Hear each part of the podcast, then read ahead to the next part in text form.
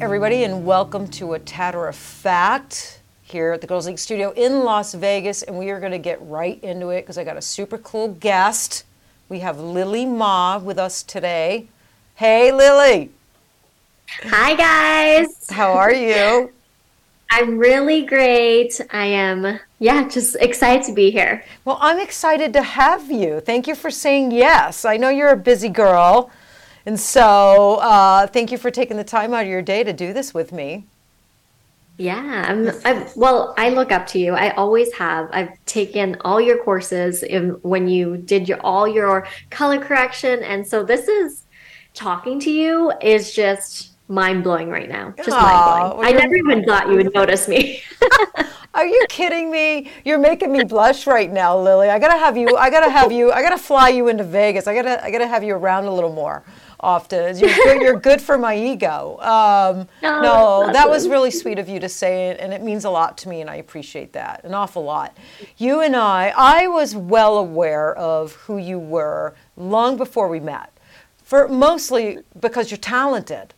Right, you're very, very talented, and I I peruse Instagram and um, even Facebook still, um, you know, just looking for, you know, I, I, like to I like to follow really talented artists. I admire young artists that are um, pushing the envelope and and doing really cool things. And you're one of those artists. So I definitely knew who you were. I was aware of your work. And then we met recently at the Vegas PMU mm-hmm. conference, right? Mm-hmm. Yeah, I went right yeah. up to you and I'm like, Lili. Funny story is, I actually saw you walking in at the Vegas PMU conference first on the first day. And I went up to you, I'm like, Teryn, oh my gosh. And then you're like, oh, hi. But I think you're busy because you're busy setting up your booth. oh, no. Did I blow you off? yeah, you're like, okay, bye. I'm busy. You're like carrying all this stuff. like, oh my gosh, I can't believe you're here. yeah, oh, God, I'm so sorry. But I made up for it. I made up for it. Yeah, yeah. We did a little funny thing. You did a little interview with me. Yeah. Remember? You want to know the craziest thing? Yeah, that was super cute. But anyway, um, I think you're adorable. You're super sweet and very, very talented. So let's talk. I think I think mm-hmm. our listeners are going to really enjoy today. We're going to talk. You do nano brows. You're really super talented at doing hairstroke brows, which you like to refer to as the nano hairstroke brow right? Mm-hmm. Okay. Mm-hmm. So first, let's just kind of let listeners know a little bit about you. You are Lili Ma, and you are from Calgary, Canada, right? Mm-hmm. mm-hmm. How long have you yes. been doing PMU, Lili? Yes, so my name is Lili. I am Permanent Beauty by Lili, and I've always started out with that name, and that was the name that I came up for myself eight years ago. So I've been doing permanent makeup for eight years. And uh, through the eight years, we have now established a training program where we teach beginners how to do permanent makeup and start out right away with a machine doing nano brows and combination brows and ombre brows, learning all the fundamental techniques. And then we also do services as well here in Calgary, Alberta, Canada. And uh, we offer those services as well. So I offer them as well as um, three other technicians that also offer the nano brows and other uh, services at our studio. And we also have an online store called The Brow Girls.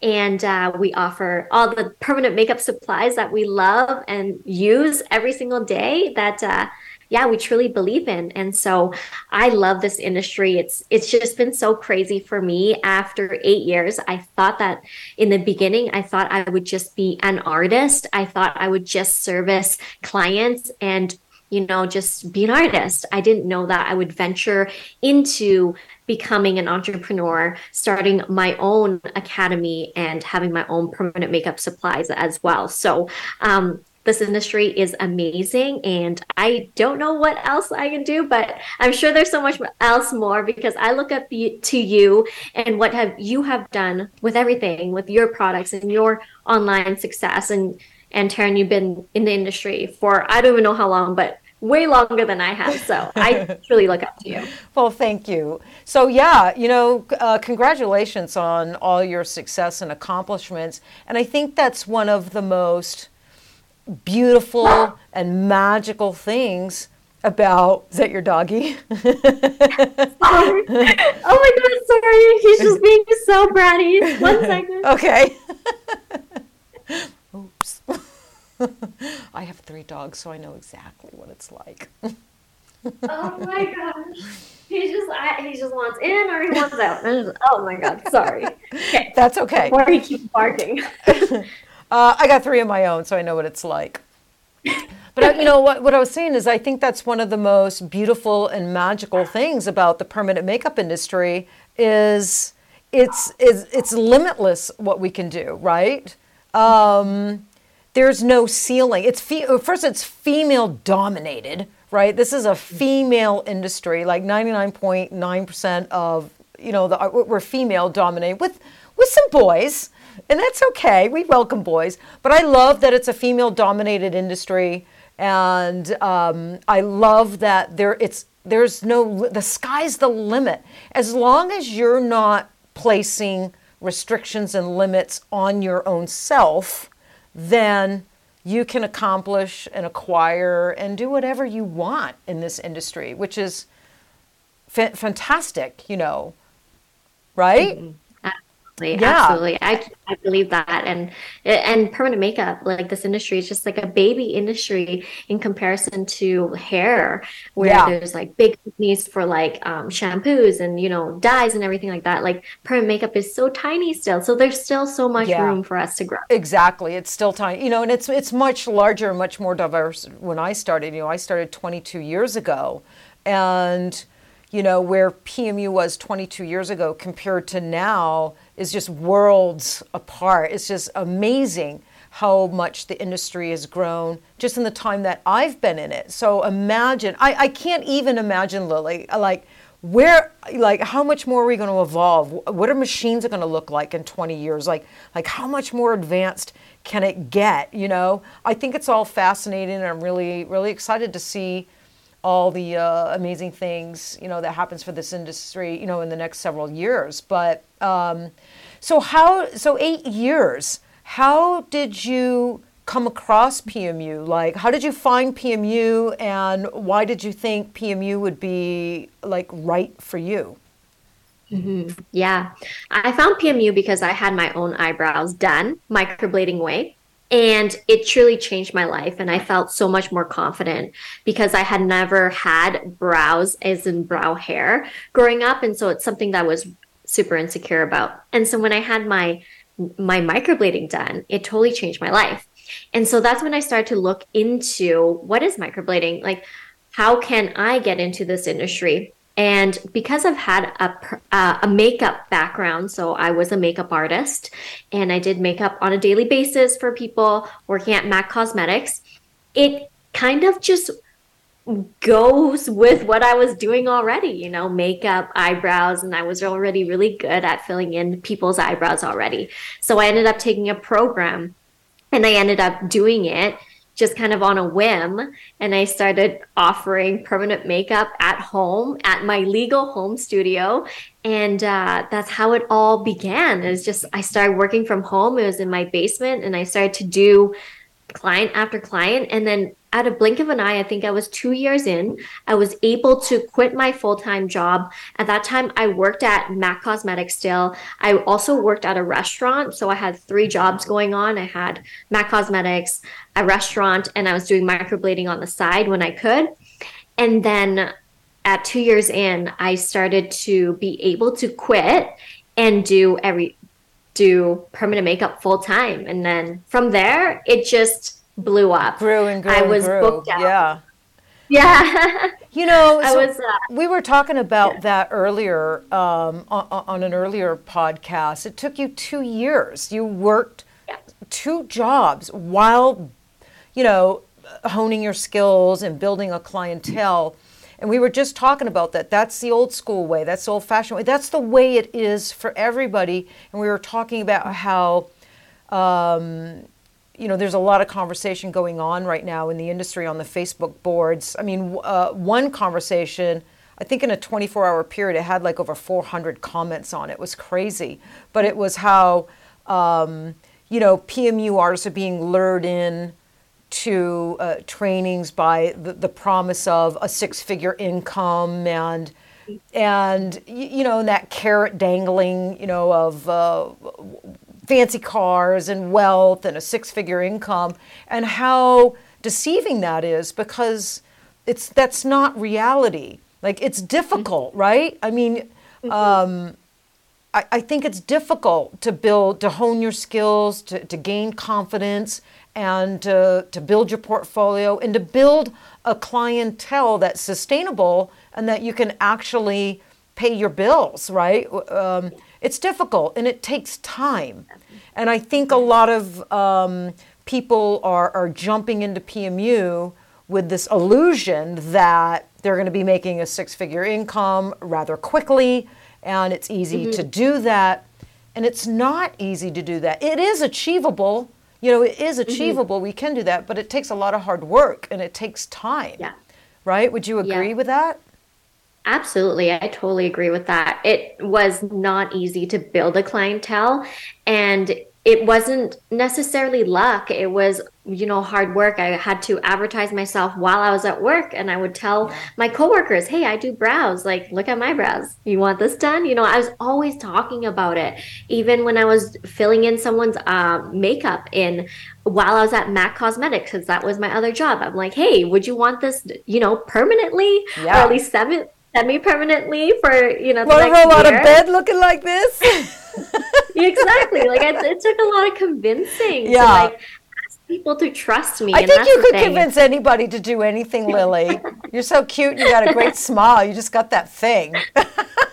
I just let to do their eyebrows, and, the, and I think they're convinced after. But it, yeah. it was difficult. It was hard because I wasn't able to do it full time. I was working only on the weekends and then i would be at mac at the beginning of my day. So i'd start at 10 a.m at mac and then i'd get off at 3 and then i'd do a set of eyebrows at like 4 till 7 or 8 yeah. because at that time it took me extra long to do an appointment. It took me like 5 hours sometimes. Yeah. And so i was working like 12 hours a day trying to build my clientele. But that's that's what that's what it takes right to achieve mm-hmm. success that's what it takes it takes it takes uh, heart, commitment, and you know, tenacity, discipline. Yeah.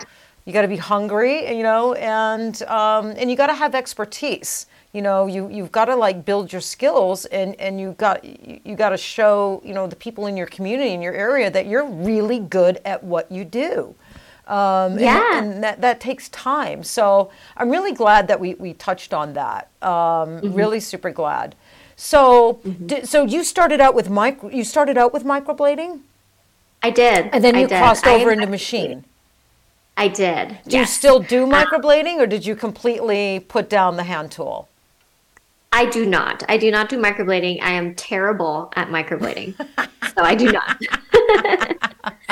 That's funny. That's funny. I love your I love your transparency. I tried to microblade twice because I wanted to feel. Uh-huh. Yeah, it was. I didn't like the noise it made in the skin. I was because I've been a yeah. machine girl my whole career, but um, you know, I, I, had to try it. I got on a couple of faces a few years back, and I was like, oh my god, this is like so not for me. The machine. I'm definitely a machine girl. I know. It's just like, oh, it's so messy. That's the thing with me. It's just messy. It's just like ink is everywhere. If it, they have eyebrow hair, it attaches to their eyebrow hair. Yeah. too messy for me. yeah. Well, and it's not as versatile, right? It's like microblading. It, it's it's it's um, it limits like like your mm-hmm. clientele. Mm-hmm. I think it's it's limiting. I, it's if you're going to do microblading. Um, it's probably beneficial to go learn machine as well. So you can offer both microblading and like a powdered brow, shaded brow, ombre brow, if um, you know the skin calls for it. Not all skin types are, are good candidates for microblading or or hair strokes, even if using the mm-hmm. machine. Yeah. You know, so I mean, I think about half the skin types out there probably are better off with a shaded or powder brow versus a mm-hmm. hair stroke, whether it's microblading or you know with a machine. You know? Yeah i think that's true. And then a lot of people do get hung up on wanting hair strokes. And so we still do it even if they're not the best candidate because we can also shade it in the next Ex- time right? exactly. So you can convert them over right? You say see i told yeah. you so. Now let's get now you, you know right? now you know. Let's get you a powder brow. Yeah, yeah. Um, so you have a business partner mm-hmm. yeah so, how long have you been in business with her? Yeah. what's her so name? You give her a shout out. Yes, my business partner is Amanda, and uh, we've been working together for five years. I hired her as an artist um, for five years, and then it was during COVID we decided to start the Brow Girls, which is the distribution of products together, and okay. that's when we started. And so we had known each other for, I would say, three and a half years until we started the Brow Girls, the product line. Good for you. Um, I like collaborating with other people. I own Girlz Ink. with my wife, Kat. But, um, but in other projects, other areas, I collab with trainers. Mm-hmm. And sometimes, you know, and we, I have a product I have a company called Skinful Beauty, I have two other partners mm-hmm. there. You know, I've trained with, you know, me and Mary Richardson do a class together that's, uh, you know, many years running, and, you know, just lots of yeah. different collaborations. Um, and my collaborations always go really, really well. You know, I've never had mm-hmm. any fallouts with any of my business partners. Um, and you know, you know, it, when when you collab with somebody or go into business with somebody, um, you know, sometimes a lot of money is involved. And, yeah. you know, over the years, I've seen partnerships, you know, break down and, um, and, and, and be destroyed over either money issues or jealousy, you know, you know, sometimes even stupid things. So mm-hmm. if there's listeners out there right now that are thinking about, you know, bringing in a partner or um, collabing, even, even if it's not like a business partnership, they're going to open up you know a studio or open up a shop maybe they're going to collab on a class or something yeah. like that um, what how do you and your business partner maintain like healthy boundaries a healthy relationship and what would you recommend to others thinking that they're going to enter um, a partnership mm-hmm. with, with, with someone well honestly i think as the person that's setting up the collaboration, as the leader of the collaboration, you I would want to be super organized and know every single detail of exactly what you want to do. Right. So let's say, for instance, it's a class and you're looking to collaborate with someone and do like a 50 50 and teach a class together, but you guys don't have an actual business together, but just a class. I would want to lay out exactly what your duties are in this class and what her duties are in this class and basically just have everything super organized and laid out so that there there is no miscommunication when it comes to like you didn't do this you were supposed to do that i was expecting you to do this and and so forth right? So communication is key and that organization um, is definitely key. And then for us like having a contract um, in where it protects both of us you know a contract that is where it's a partnership contract and it's clearly labeled what is the money share in what we're going to share and gain off these profits so that there is no miscommunication again with money because a lot of times when it comes to collaborations I would say money is a big factor in why mm-hmm. collaborations don't work. And then the next one is feeling like one person is doing more versus the other. Yeah. And so these two factors, when you have the money all cleared up and you have who is doing what all cleared up, I feel like that makes the best type of collaborations. Yeah. What I, do you think? No, I agree. I agree with you 100%. I'm a really good communicator. And I like to put everything yeah. out on the table and talk about every single aspect of a collaboration or, you know, mm-hmm. if, if it's a business, and then a contract for sure. Even if it's yeah. your bestie, you've got to have a contract, like a legal contract. Maybe even get a lawyer and you know mm-hmm. have a contract. I think contract saves friendships and uh, relationships. So yeah, and sometimes I think some people get a little uncomfortable because it's their friend And so Yeah. they don't, you know, they they're, they're a little uncomfortable bringing up the fact. Look, I want to do, you know, I know we're best friends, but I want to do a contract. You know, that can be a little mm-hmm. uncomfortable. But if it's uncomfortable, then maybe you're not ready to go into business with somebody, right? Because you got to be able to separate the personal side of it, the friendship and, and the love and the, the BFF. You got to be able to put that to one side and separate, and then and then you have the business side of it, and you have to keep those two separate. And being able to do that is difficult for some people. It gets all, you know, it overlaps and it gets all, um, you know, concluded, you know, together, and uh, Yeah. and that can get messy. So yeah, I agree with you. Really clear communication, an outline of what each other's responsibilities are, outline the finances, how that's going to work, and you know, a contract, and always maintain really good communication. Even if some, even if you know, even if, if a partner, like if I get pissed off, I'm, if, I, if I'm upset about something, I want to communicate about it r- right away, not letting things fester. Like always Yeah. keeping communication open and keeping communication going throughout the relationship. Absolutely. Yeah, right? I agree. And I would say that, you know, with Amanda and I, Amanda's such a great business partner and and our personalities just mesh so well because we are both very logical and so when it comes to emotions, the emotions is a little bit off to the side, but we're Yeah. more logical type of business people and thinkers. So Yeah. um, so it's in a sense it's easy for us to have these hard conversations because we don't have a lot of emotion attached to it we just need to get to the point of the problem what is the problem and now we need to solve it Yeah. and that's it right so i think like the right person does make a huge difference in that collaboration as well A hundred percent. You know, your personalities have to um, have to be compatible, and what you want and your goals and where you want to take, they have to be in alignment. And I, I agree with you. I don't do well with hypersensitive and uh, emotional people. Like I don't do well with people that are reactive.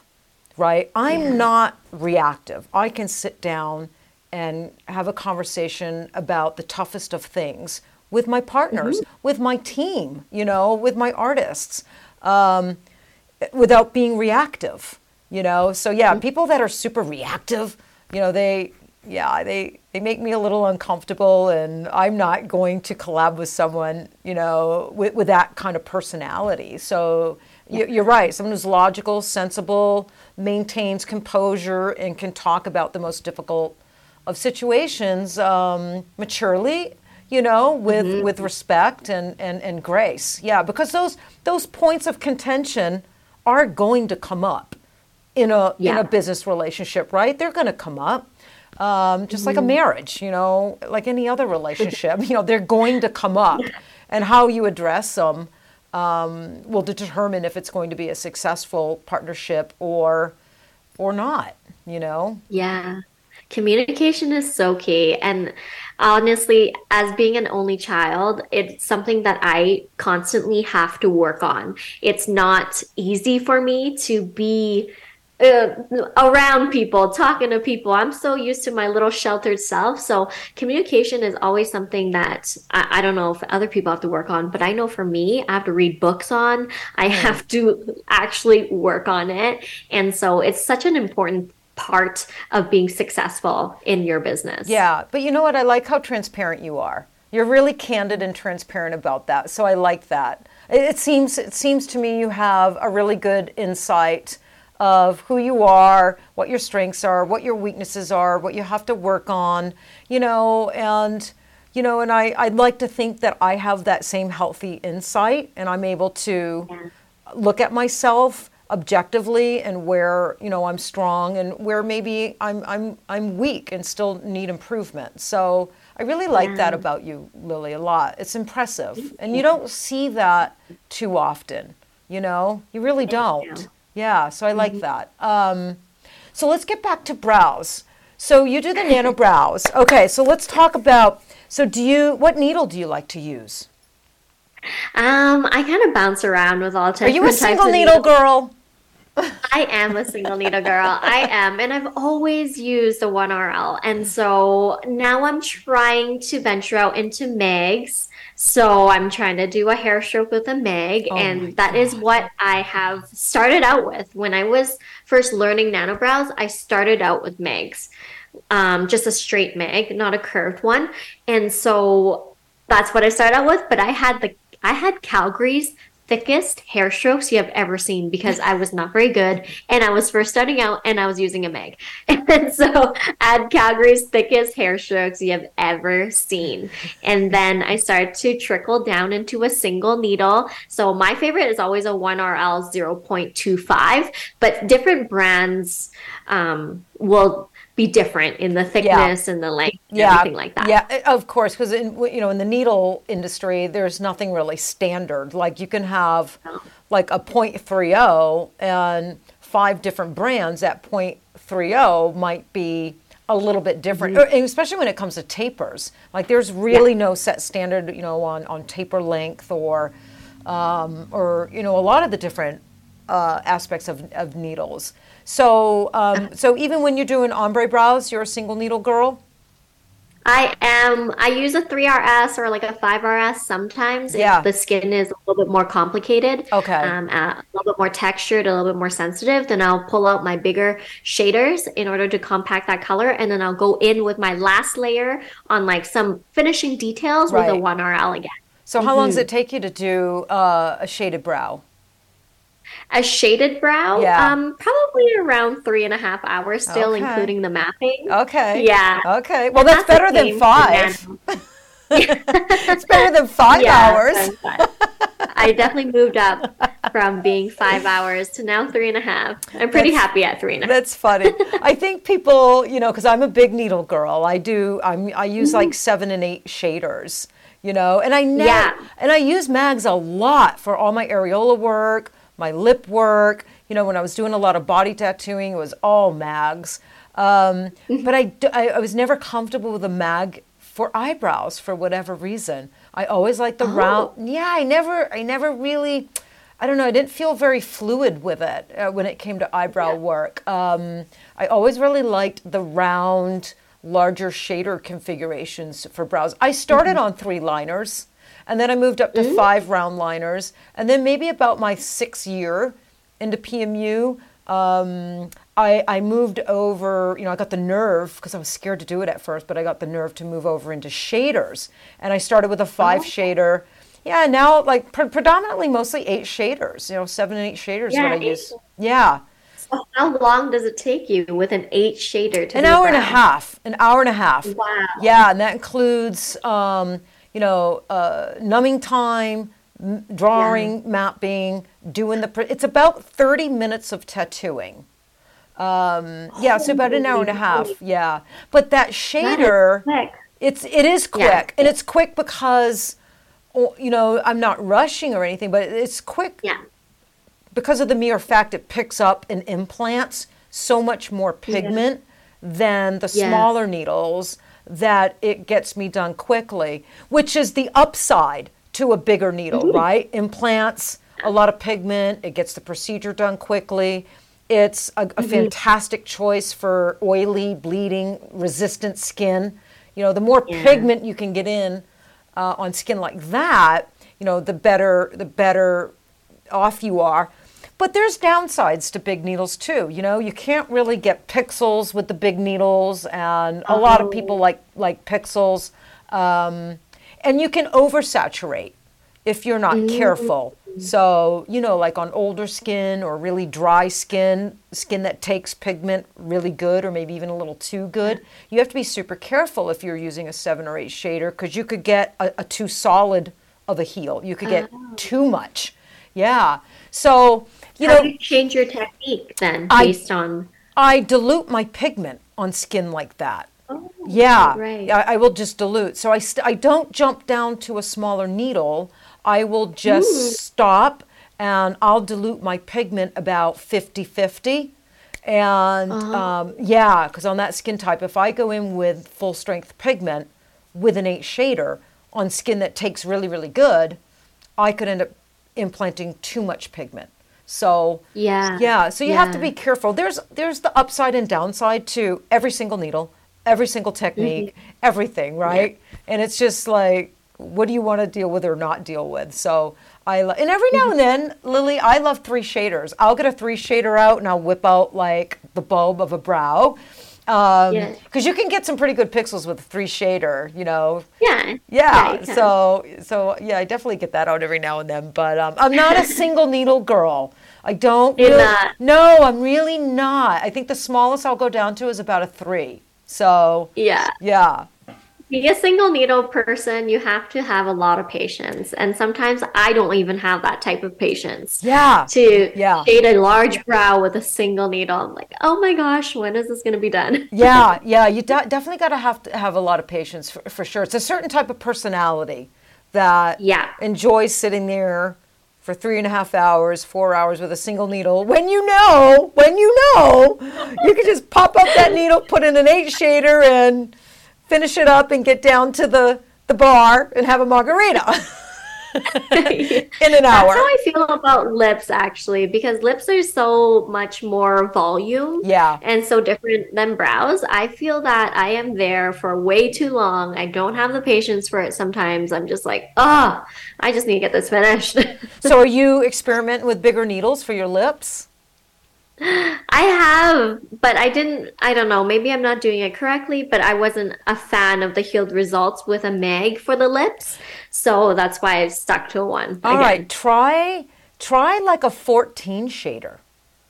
14 shader. Yeah, try a 14 shader. Some Oh. people don't, they just don't vibe well with like a mag, you know. But Yeah. um, but if you want to like keep trying, you know, with a with a larger needle, um, especially for larger lips, right? Um, Okay. yeah, like a 14 shader. Some people, I'll get people, people that are struggling with the mag on lips.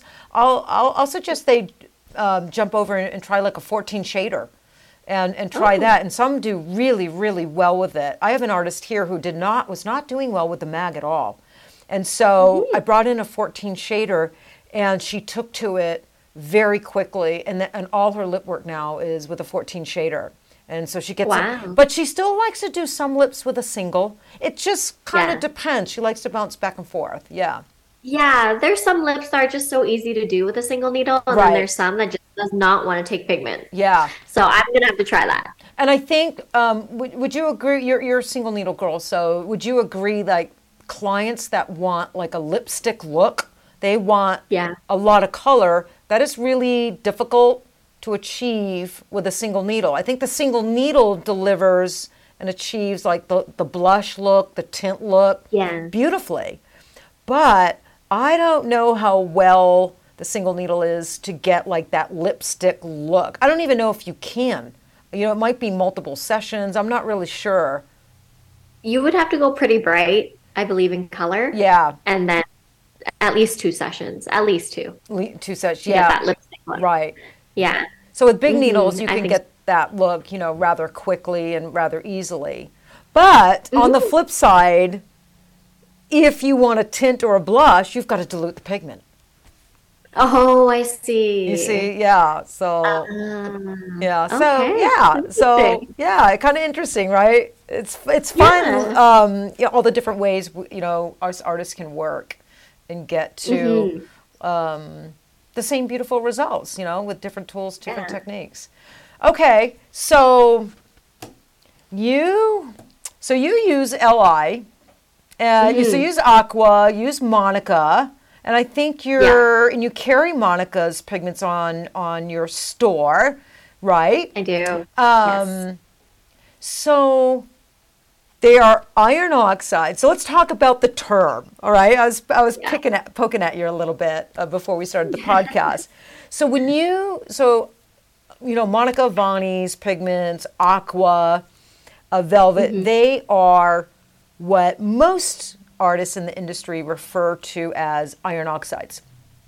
Yes. But when you're talking to a chemist, right? Because I talk to Uh-huh. the chemist at LI uh, quite often, and most chemists refer to iron oxides as inorganics. So there's Mm-hmm. organics and inorganics, and most chemists do refer to them as an inorganic. They don't really say iron oxide, they say inorganic. But us artists say iron oxides predominantly. Predo- some say inor- use the term inorganic, but mostly I see them saying um, iron oxides.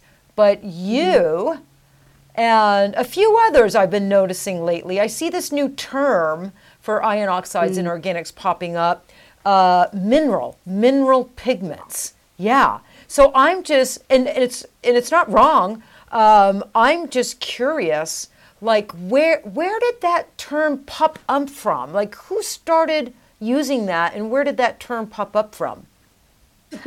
You want my honest answer? I actually don't know where it came from, but I was doing a Q&A on my Instagram story and people just kept asking about mineral pigments. Yeah. And so I was like, okay, let me figure out what this mineral pigment everyone is talking about because I always called it iron oxide. I've learned that term from you, from other people, Yeah. from using Yeah. Li pigments. It's always been called iron oxide.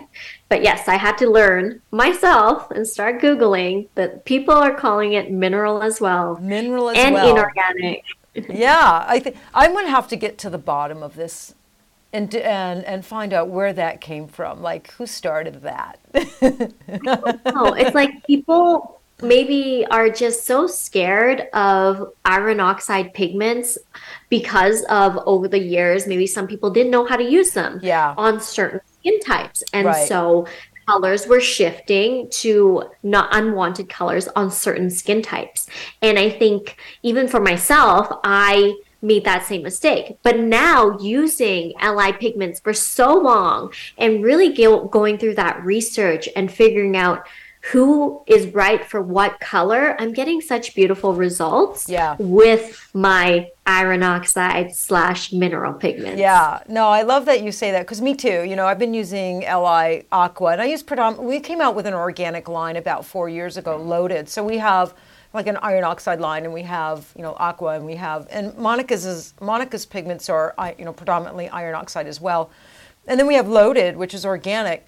And I think Yeah. that's what's not being like really talked about is when is it when is you know when a client is going to do better, right, with an iron oxide, and when a pigment, you know, maybe is going to, uh, when a, a client might do better or just as well with um, an organic pigment. Because I, I think I think iron oxides do much better. They're more stable.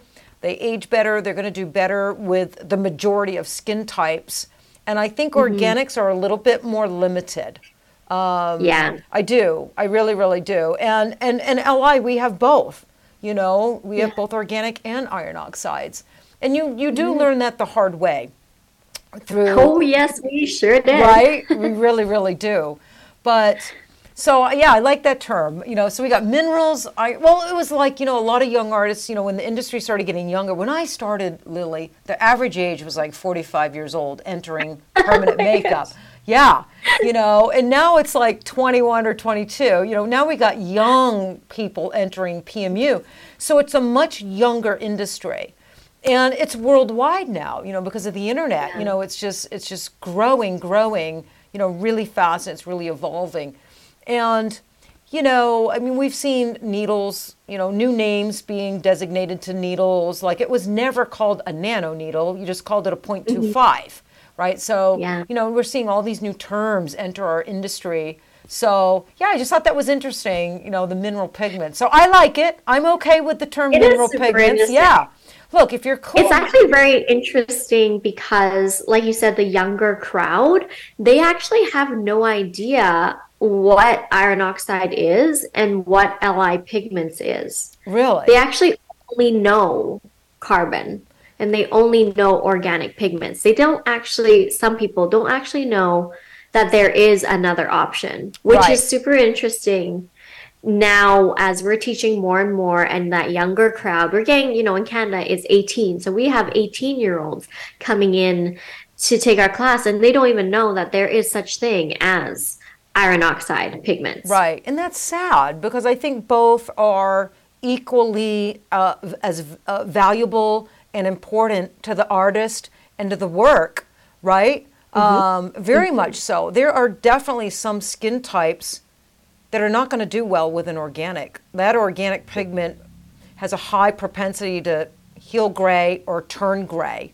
You know, like on the In ruddy, your opinion, what skin type? like ruddy, like re- like skin that has a high propensity of pulling gray, like the Yeah. ruddy skin types, um, those skin types that are really super pink, sun damaged skin. You know, those skin types that really pull gray, they ash out pigments. Um, I would never use an organic on those skin types. And I, I make an organic. We make an organic. Um, Yeah. And, and that's due to the carbon in used in organic pigments, you know? So if you're using a blonde, uh, like a blonde or a mid-tone color that has no carb, you know, black in it, then you're probably okay. But when you're getting into like some of these midtones or darker pigments where now they have black carbon in them to get them that dark, um, no, I would never use those on those skin types that pull gray. I am absolutely going to use an iron oxide, you know. Um, Yeah. And I don't, I'm not really comfortable using organics on really young clients because those organics have a propensity to maybe stay too long. too long. Yes. And young people change their mind a lot. They change their style, they change their mind, you know. Um, and so I'm more prone to use an iron oxide that's going to leave the skin in two or three years on someone really, really young rather than mm-hmm. an organic that might last too long for someone mm-hmm. really, really young. So I probably use iron oxides probably 70% of the time, and I use mm-hmm. organics probably 30% of the time in, in my own yeah, work. I love that. I love Yeah. that. And it is true because I do have a lot of the younger clientele and now the brows are changing. You know, brows are becoming thinner. People want higher up tails, like Yes. more upturned, more Yeah. straight. Yeah. And the the brows that I had tattooed with carbon two, three years ago, they don't want those tails anymore. And they're kind of stuck with that. They're stuck with and that. So That's right. yeah, That's They're right. stuck with that. But you know, and and it's going to take you know because you're in that younger generation, right?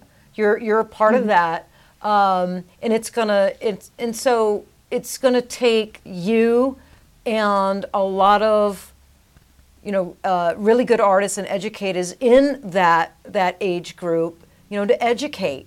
You know, don't be afraid of organics and don't discount organics, but don't be afraid of you know mineral pigments and discount them. The artist needs both in order to do really good work and and their best work on on all the different clients that that come to them. Right? That's how I feel. Absolutely. That's how I've always felt. I've never been one or the other. Um, Yeah. I think there's you know a, a, face and a place. I like to say for organics and for iron oxides. So I love that you're talking about it and you're educating, um, educating. I, you know, I, you know, I'm a little. I, I do get asked to collab. I'm not like a part of like the young generation, but they know who I am and and I communicate with them and I have fun with them online and you know sometimes I get asked to do lives and so I feel that um, I'm I feel that I'm relative to the young artists, right? I don't think they see me as you know, ah, she's an old veteran and she's like bitter and she's like too set in her ways. I don't think they see me like that, you know, which is No. cool, you know. Yeah. And to stay young, hip, and fresh, I mean, you got to know all these new terms, Lili. You know, all these new terms every day. Yeah. I'm still getting Yeah, you know? new all the Yeah, yeah. So I want to be young, hip, and fresh for a long time. So I have to stay up on all these new terms, and I got to hang out with you and young artists, right? For sure. Absolutely. You can hang out with us anytime. I love it. I love it. So, why? So you think it's important for beginners starting out learning PMU Yeah. to work with uh, mineral pigments? Can you explain why why you feel that way? Absolutely. And in our classes, we predominantly are teaching our beginner students. That's what we are aiming to teach is beginners. And so what I have learned through that process is that as a beginner, you are not usually very secure with yourself about eyebrow mapping right off the bat. That's just not something that is going to come to you right away. And so, working with carbon is very dangerous for someone who is not secure with eyebrow shaping. They're not very confident with eyebrow mapping, and they can't get both of the brows even right away. And for me, that didn't happen for me starting out with PMU, I didn't get perfectly symmetrical brows until two, three years in. So that says a lot, right? And then when you're using carbon pigments as a beginner, depth, you can really see inconsistent depth right away if we just accidentally go too deep with the needle, you can see a dot of where the needle entered into the skin and then the pigment pulled right into that spot. So you can see inconsistencies with your healed results. You get dottiness, unevenness, patchiness. And if the mapping was not correct, maybe they're too thick, we really can't do anything about it after the two months after right. they heal. It is kind of set in stone. So even as a trainer, when just just even thinking about it thinking about how my beginners are going to bring these photos back to me as in they need my help they need my support they did something that they didn't know this was going to happen and stuff. And just seeing all that i'm just like oh my goodness why why why? Just start out with iron oxide start out with the li pigments and you bypass all these mistakes right away. And right. one of it is that if we're inconsistent in depth, it doesn't show as much with LI pigments. Right. You're not going to see the patchiness and unevenness as much. You right. will see it sometimes, right. but not as much. Um, the second thing is it fades. So there was so many times when I first started doing permanent makeup where I got so hung up on one hair stroke that was slightly outside the shape that just kind of pulled the shape in a different way.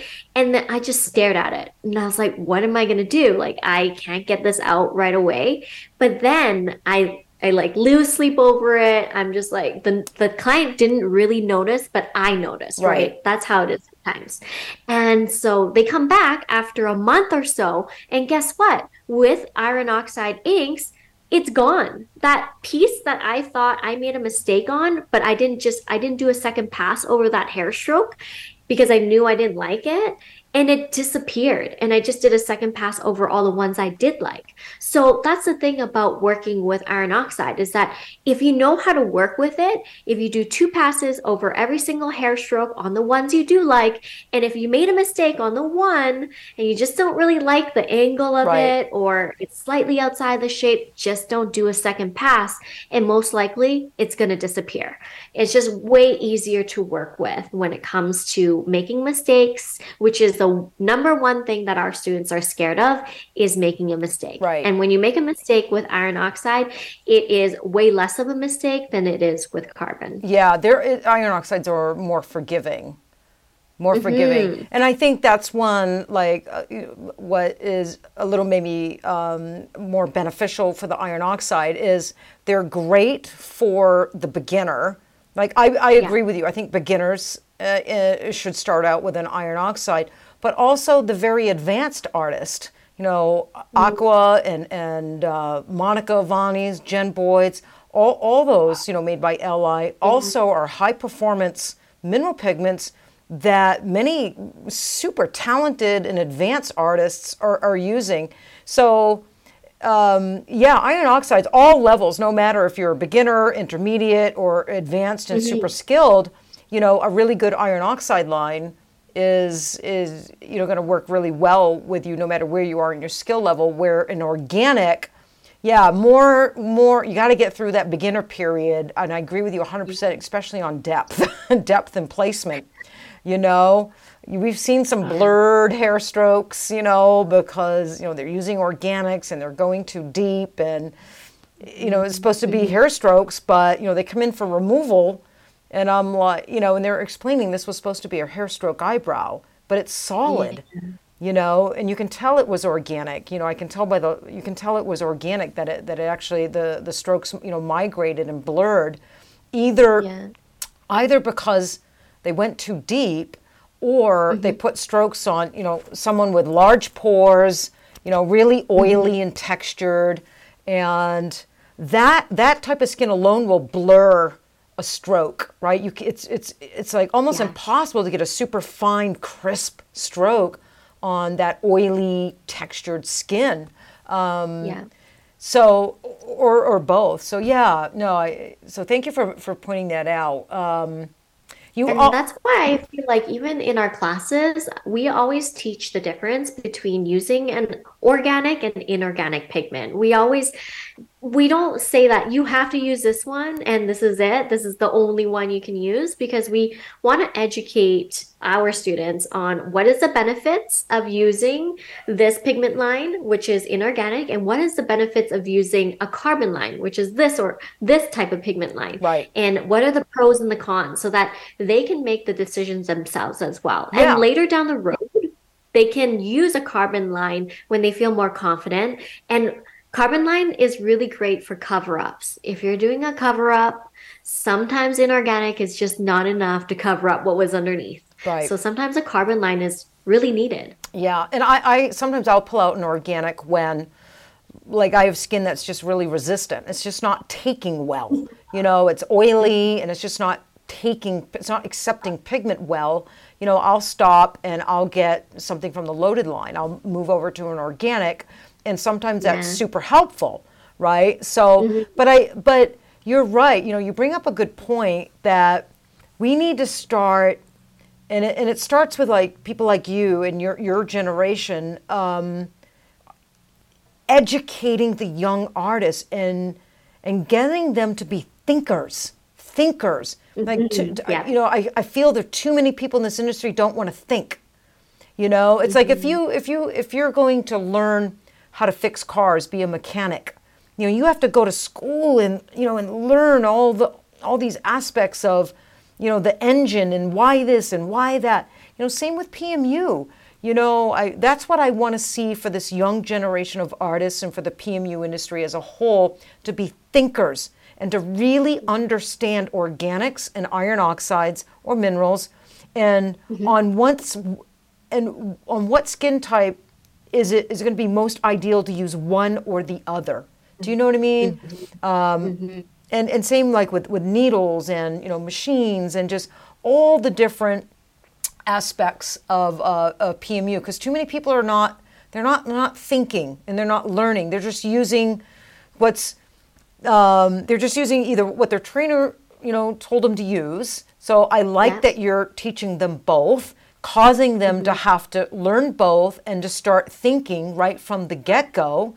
Um, mm-hmm. Or they're using, um, you know, what's what's out there in marketing, right? Because you know some yeah. of the brands have you know big you know marketing budgets and and they're more visible, and and and, and some you know don't, and so yeah, so I, I like that. I like that. Um, yeah. And I think yeah, it's totally it, it's kind of unfortunate because there's a lot of people that do really great work, but then don't educate their students in what is like the difference between the two different types of ink and like right. how are you supposed to work with this versus this because when i'm working with organic um, I'm saturating less, right? I don't want full saturation when I'm working with organic carbon type of pigment. Right. So I need to teach my students that. And then if I was to work with inorganic, I have to saturate more right. in order for the healed result to still be there. So just getting our students and our, you know, the younger audience or whoever's learning who's a beginner to really understand like there what you see on Instagram is not really what is real life. Yeah, you know? yeah. We talked about that earlier on on a podcast. It's it's it's like La La Land. Everything's filtered. you know, everything is so filtered and photoshopped, and it's just you know, it's just not it's not real life like what really goes on in a procedure room for artists on a daily basis, right? Mm-hmm. You know, so um, yeah. So yeah. So you also think um, it's important for brows to be to fade what about fifty percent? That was one of the things like I think you wanted to talk about why it's important for brows Yeah. to be uh, 50% faded. Yes, that's correct. Um, well, with hair strokes, especially, the base has to be light in order for us to use the same color again for that annual touch up. That's just kind of how it is. So, what I was uh, I had used LI pigments in the beginning of my career, and then I started to use carbon pigments the last three years. And what I was starting to notice was that I was using carbon pigments the same way that I was using or um, iron oxide pigments. So what I was doing was I was oversaturating with my carbon because I was not taught properly how carbon pigments were going to heal. I didn't know I had to undersaturate for carbon pigments for it to heal the same way as my iron oxides. I didn't know that. There was no formal education that Right. I knew of that talked about exactly how to use carbon pigments. Everyone had to figure it out on their own. So, what was generally happening was that I was saturating my hair strokes the exact same way that I was using, that I was doing with my iron oxides. And what ended up happening was two years later, they'd come back and their hair strokes are fully saturated still, as in they're fully there.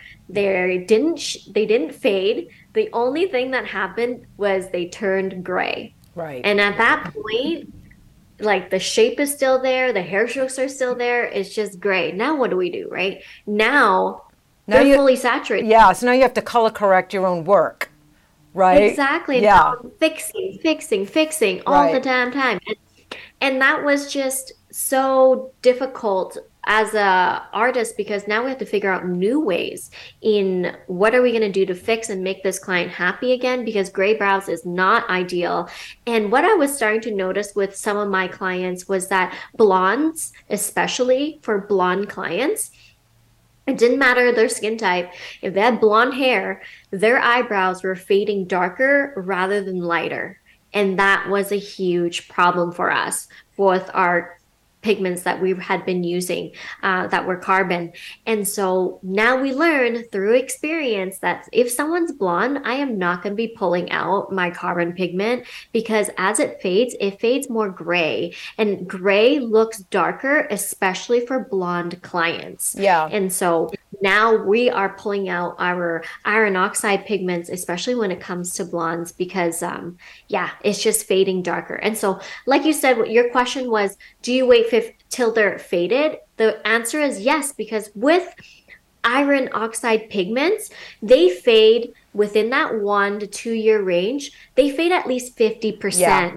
And so the color is 50% lighter. And so when they come back at that one year, I can actually take the exact same color that we had done before and tattoo it right over top. And it's going to make a difference because the base is lighter. Right. But when the base is not light enough and the base is say is the same color as the target color, what ends up happening is that when I tattoo the two on top of each other, is that it does it just expands. It doesn't make the hair stroke more crisp. It doesn't make it darker. It just expands in size and then eventually they just turn to a powder brow. Uh, yeah, I was going to say the, the stroke starts to get a little bit wider and more blurry, correct?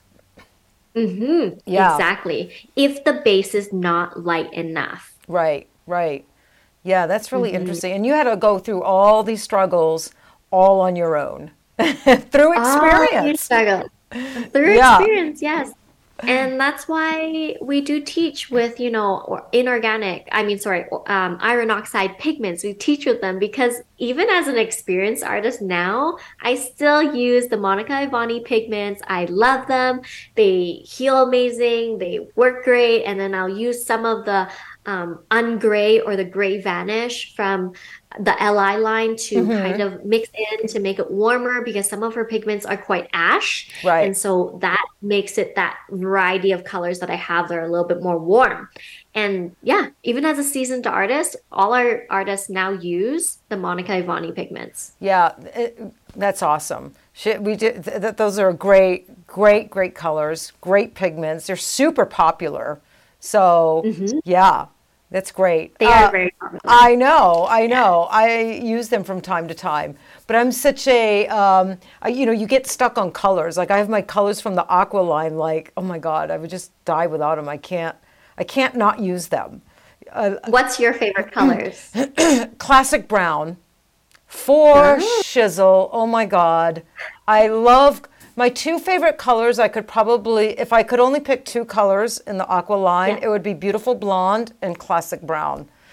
Uh, yeah, beautiful blonde yeah. is like a it's like a warm, but not too warm. It's just a little like right of neutral, like a little warm, and but it's yeah. it's like a deeper blonde, a little bit of darker, deeper blonde, and it's really opaque, and I love it. And then classic brown, it's not medium. It's darker than a medium, but it's not super dark. And mm-hmm. both are beautiful by themselves. But when I take those two colors and I start mixing them in different percentages, mm-hmm. I get all these in between like tones yeah, I yeah. just I just love those two colors. I love mixing them, and yeah. But I love those two colors. I love beautiful blonde too. I uh, love beautiful. One. Yeah, blonde. it is great. It is yeah. great, and I'm a big taupe girl. I do a lot of you know older ladies, Lili. So um, I gotta have a good taupe. So I like yeah. I like the aqua taupe. Um, what other color do I like? Oh, I like hazelnut. I'm a big hazelnut oh, girl. That's a good color. Mm-hmm and I like um, ebony. I really like ebony brown for like my my darker ebony. Yeah, yeah, I like I, ebony when I get really dark. So yeah, and I've been using them for years and years and years and years, years and years. But um, you know, but we we developed a loaded line, and I started out on actually organics in the beginning of my career. And oh. yeah, I did. And for the first like like three or four years, I used all organics. And then I started like you did. You know, I started learning. I just started seeing like organics, like turning, you know, gray rather quickly on certain skin types, not not on every mm. skin type and not in every situation, but um, and and I just started like writing notes and and just you know gathering data and.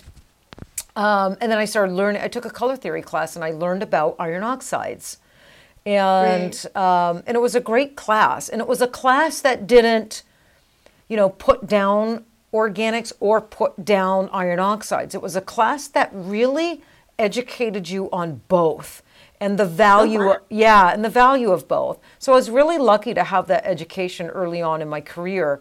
And i and i that's when i started using li and i got some um, you know some iron oxides and and whatnot. And I, have been using both iron oxides and organics you know ever ever since. So mm-hmm. yeah. So wow. yeah.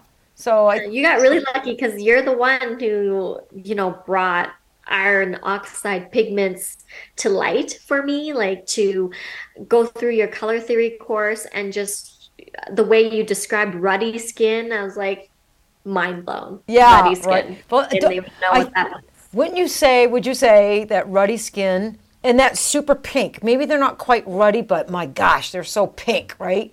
They're usually Fitz one, Fitz twos, and that ruddy skin type those are the most challenging color wise. Those are yeah. the most challenging, oh my gosh, because they pull so much gray.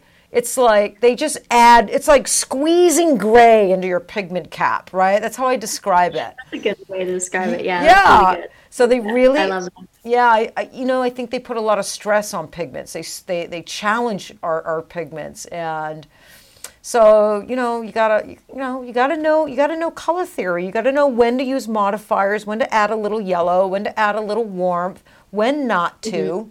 You know because we went through this period where when microblading first hit, what ten years ago, eight eight years ago, um, everybody was getting gray. You know they were so afraid of the gray that yeah.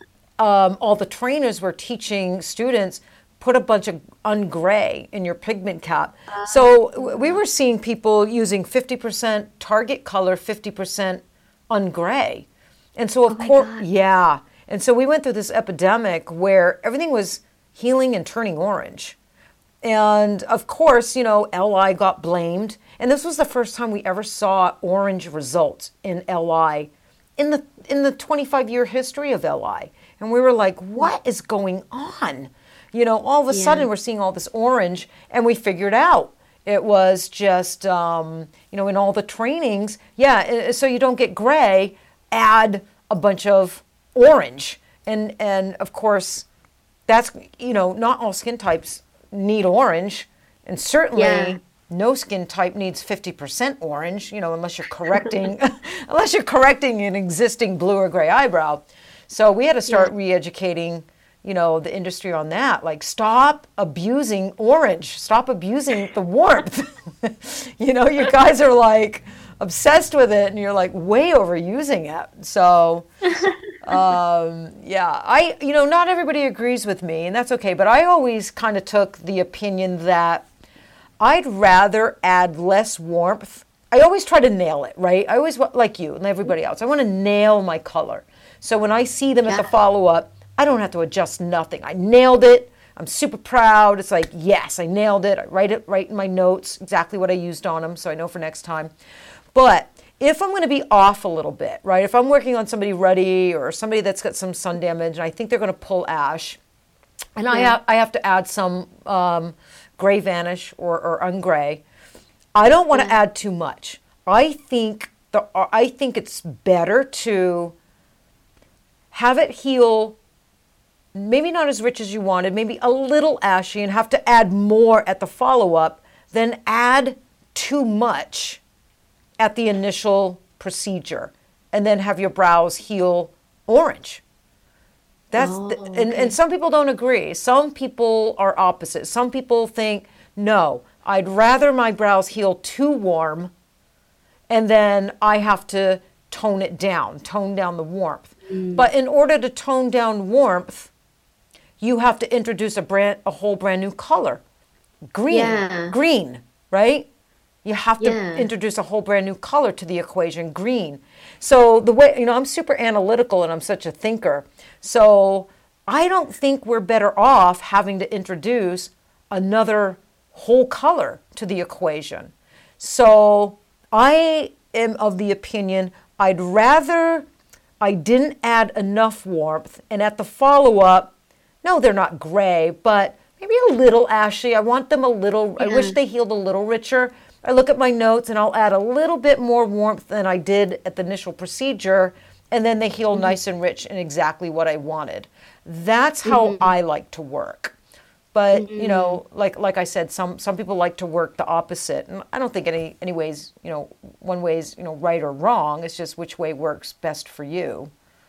Yeah. And how much would you add for your first time trying it out? A drop, two drops? Well, you know, rule of thumb is you never add more than five percent of your total mixture, right? Mm-hmm. So in so you never want your total color, you're like your total color. You never want your warm modifier to be more more than five percent of that total color.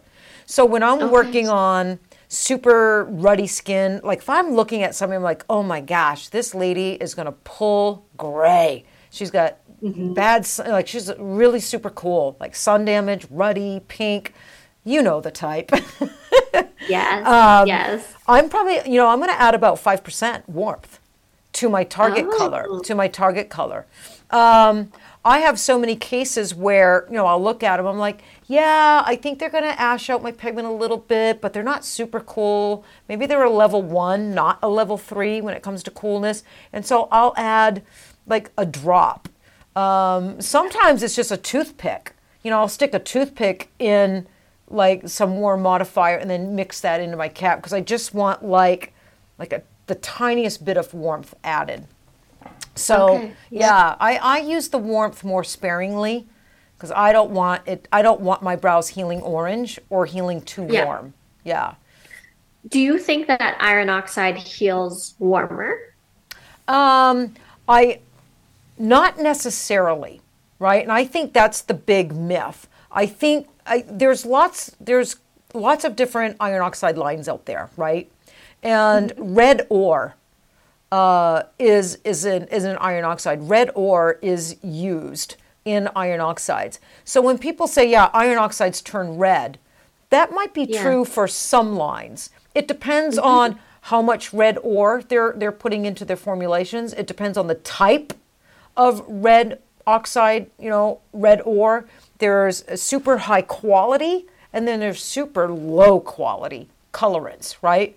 Um, yeah. So no, I I have never ever had LI age red. I just never mm-hmm. have. Have I had clients, you know, in when I see them in three or four years that the brow is faded and it's a little warm? Yeah. I've also had brows faded and where it's a little ashy. Yeah. You, you know, I've seen both with LI, but what I have never seen is any extremes. I've never seen extreme gray with my own work. Uh-huh. I've never seen extreme warmth with my own work.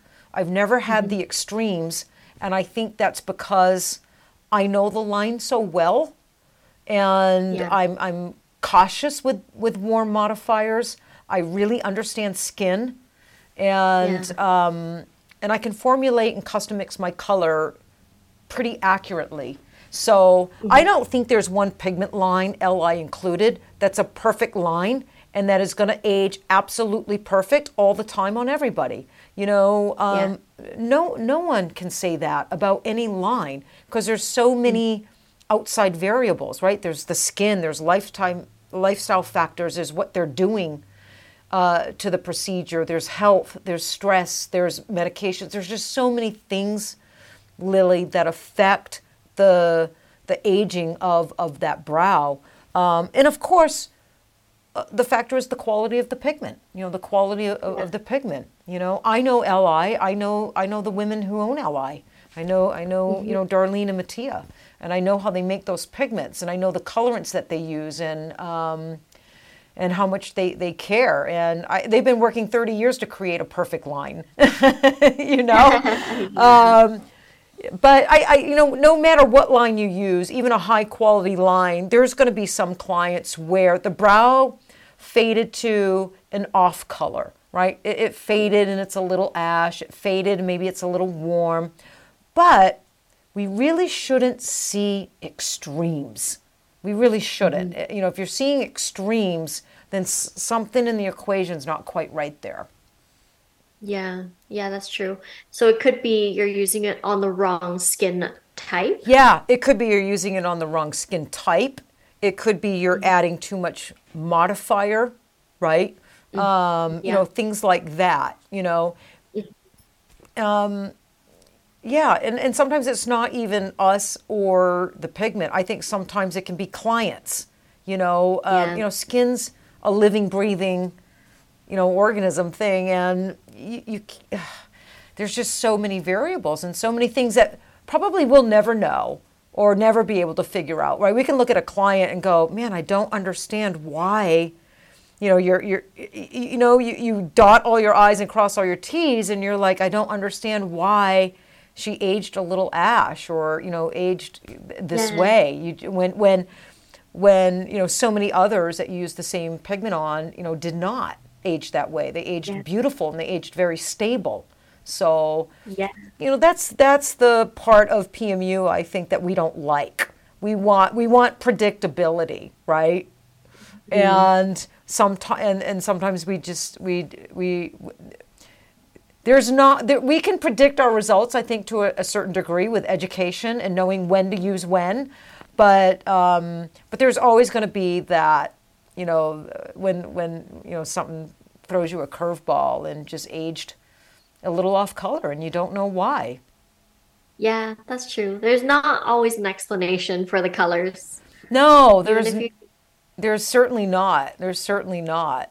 But mm-hmm. I think if like 90% of your brows are aging really stable and they're staying on color and they're just a lighter version of what you implanted a couple years ago, I think, you know, I think then you're right there. You know, then you understand your pigment line, you know your colors, and those are really high percentages. And I don't know if they get any higher than that, right? I, I think at least about mm. 10% of the time, that's probably a pretty accurate percentage for me and what I see here at Girlz Ink. We're going to see a little bit of off coloring as the brows age.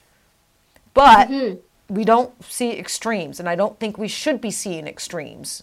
Like like mm-hmm. bright orange or like like battleship grays and you know these super extremes. If that's happening to you and it's happening a lot, then I think you need to take a look at you know how you're working your technique maybe the pigment line you're using the type of pigment you're using and you know the skins you're using them on you know mm, Yeah, absolutely.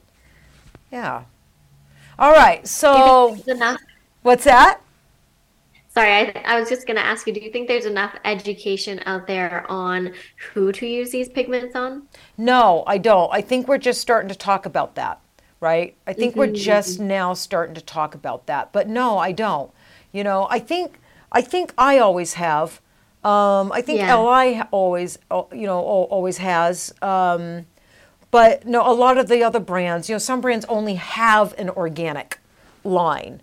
Mm-hmm. So, um, so no, I, I, I just don't. I, I don't think. I don't think there's enough education on that subject in, in particular. And I think there needs to yeah. be more of it, right? Yeah, I think there absolutely. needs to be more of it. Um, you know, there, I think there used to be a nice balance between organics and iron oxides in the industry, you know, and yeah. then, you know, organics kind of, you know, right, kind of took over the industry, you know, a, a few years ago, like, you know, five, yeah. five years ago or so. And then the industry got obsessed with, you know, organics. Um, and, and it, but it takes a while, Lili, you know, I mean, they, you know, you know, like we have loaded and we have people misusing loaded. Do you know, you know, they're putting loaded, you know, which is an organic color on skin types they shouldn't be, or they're beginners. And, you know, so we try to educate, you know, because we offer both, we get asked that a lot. You know, I do this and this mm-hmm. and this. You know, I've been doing it six months. You know, which line should I use? So, you know, we educate when, when they come to us. But no, I think it's lacking education. But, you know, it's getting better. Yeah. You know? Yeah, definitely. I agree. Yeah, it's definitely, it's, there's just a lot lacking. There's a lot lacking. But I see it starting to be talked about now, right? I see it starting yeah. to be talked about, you know, in mm-hmm. the Facebook groups, you know, on mm. some of the uh, Instagram lives I've watched the, the past few months. Um, I did a podcast with a young artist, and, and that's yeah. what she wanted to talk about you know, organics and iron oxides and, you know, when to use one and when not to use one because she was going through the same thing with you. She hopped on the organic, you know, uh, bandwagon and was putting organics on every single client and she had, yeah. and she had to stop. You know, after about 3 mm-hmm. years of doing that, she noticed, you know, was experiencing like the same things you were and started doing some, you know, um, rethinking and um, and went back to an iron oxide la- la- line. You know, and now she uses yeah. both and has a better understanding on when to use an organic and when to use an iron oxide. Yeah, and I just think that it's a little bit sad that we have to wait three years to to know. Right. I know. I know. I know. Well, I have a color theory course. Probably the one you took was my older version. Um, so, uh, yeah. Yeah. The one I took was you doing it live. Oh, that was the live one. Okay. Well, I got yeah, a brand new one. I was live. You know, I did those live color. Oh my god. Oh my god. They were like those eight hours like a long. Lot of work. They were a lot those of work, Lili. Hours of you talking. Yeah, and then someone one day was like, it was like eight or nine hours, and then someone one day was yeah. like, why don't you just record it? And I'm like, duh. Why? Why don't I? so I did, but it's about five years old, right? Four, five, yeah. well, five years old, and it's all still relative and um, you know incorrect scientific information. But the last you know six months, I've been working on refreshing it. So I've got I wouldn't say a brand new course, but a new, improved, really refreshed course coming and um, probably it'll be ready in six weeks. It's almost ready. And Ooh, I'm so excited. Yes. And I do on a whole chapter talk about iron oxides versus organics and oh. um, the benefits of one, the downside, you know, the benefits of each one, the downsides of each one, yeah. when it's going to be best to use one or the other, you know, really honest, really transparent, really scientific, you know, based on science, based on results. Um, mm-hmm and based on talking to lots of artists that have experienced the same thing you have with iron oxides and organics. Yeah. yeah. So I think yeah. so hopefully that will be really helpful and get more people talking, you know, about it and educating about it. Yeah, I, that'd be amazing. I would love to refer my students to that program. Well, like I'm gonna. Would, yeah, when it's ready, I'm gonna upload you. I'm gonna send. I'm gonna. I'll have Olivia hook you up, and we'll get you on the course, and you can take it. And uh. Yeah, so I think I think that yeah, would be super I helpful. Love that. I love that. That's so amazing. And now your courses are always full of science, information, everything. you got everything. You got the background. You got the science to go with it. So, I uh, I know it's going to be a great one. Well, thank you. I appreciate that. So, hey, it's been about an has it been about an hour? Oh, oh yeah, yeah, yeah, yeah. I know. So yeah. So hey, I want to thank you. This was a great conversation. It was a great conversation about hair strokes, right? Yeah. Um, mm-hmm. Pigments and all kinds of business partners. I think um, I think our listeners are going to really really like this podcast and get a lot of really great educational nuggets out of it for sure. Mm-hmm. For sure. Absolutely. Yeah. Yeah. I love it. Thank you so much for inviting me. I'm so like overwhelmed with everything that you gave me, all the information too. I feel like I learned so much through this podcast as well. Well, that just shows you, you know, just conversation, right? Just back and forth. Com- mm-hmm. even if you do things differently, even if maybe you don't yeah. agree on some things, right? Just, mm-hmm. you know, just, you know, graceful, respectful, mature conversation back and forth. Um, yeah is great for, it's really healthy for the artist and it's really healthy for the industry. Mm-hmm, absolutely. Yeah. I think we can always learn something from each other, even if we do different techniques, different needles, different everything. But there's always something we can learn that's new and that we can improve on. Yeah, absolutely. A hundred percent. I agree with that. I agree with that. Mm-hmm. So thanks, thanks for thanks for hanging out with me today. I really appreciate it. Yes, thank you for inviting me. I'm yeah. so excited. I can't wait to to see you again. Hopefully sometime in Vegas, I guess. Yes, I hope so. Well, we'll be I think we're yeah, we will be at the Vegas PMU conference and I think you're going to okay. be there, aren't you? I don't think not this year. Not, not this, this year? year? We're going to another one. Yeah. okay, okay. Yeah. Well, well, so somewhere, I'm sure. I will see you, Lili Ma. Mm-hmm. keep up the good work. Thank you. Keep educating, keep inspiring, and keep doing you. I think you're awesome. Oh, thank you so much. Oh, I need to take a selfie. You gonna take a selfie? I need to take a picture of you. I'm gonna take a picture together. okay, there we go. All right. Okay. Awesome. Okay, don't go well, anywhere. Hang on. Don't oh, go okay. anywhere. Okay. Thank you, listeners, for hanging out with us today. That was Lili Ma. Lots of great stuff. And we will see you next time on A Tatter-a-fact.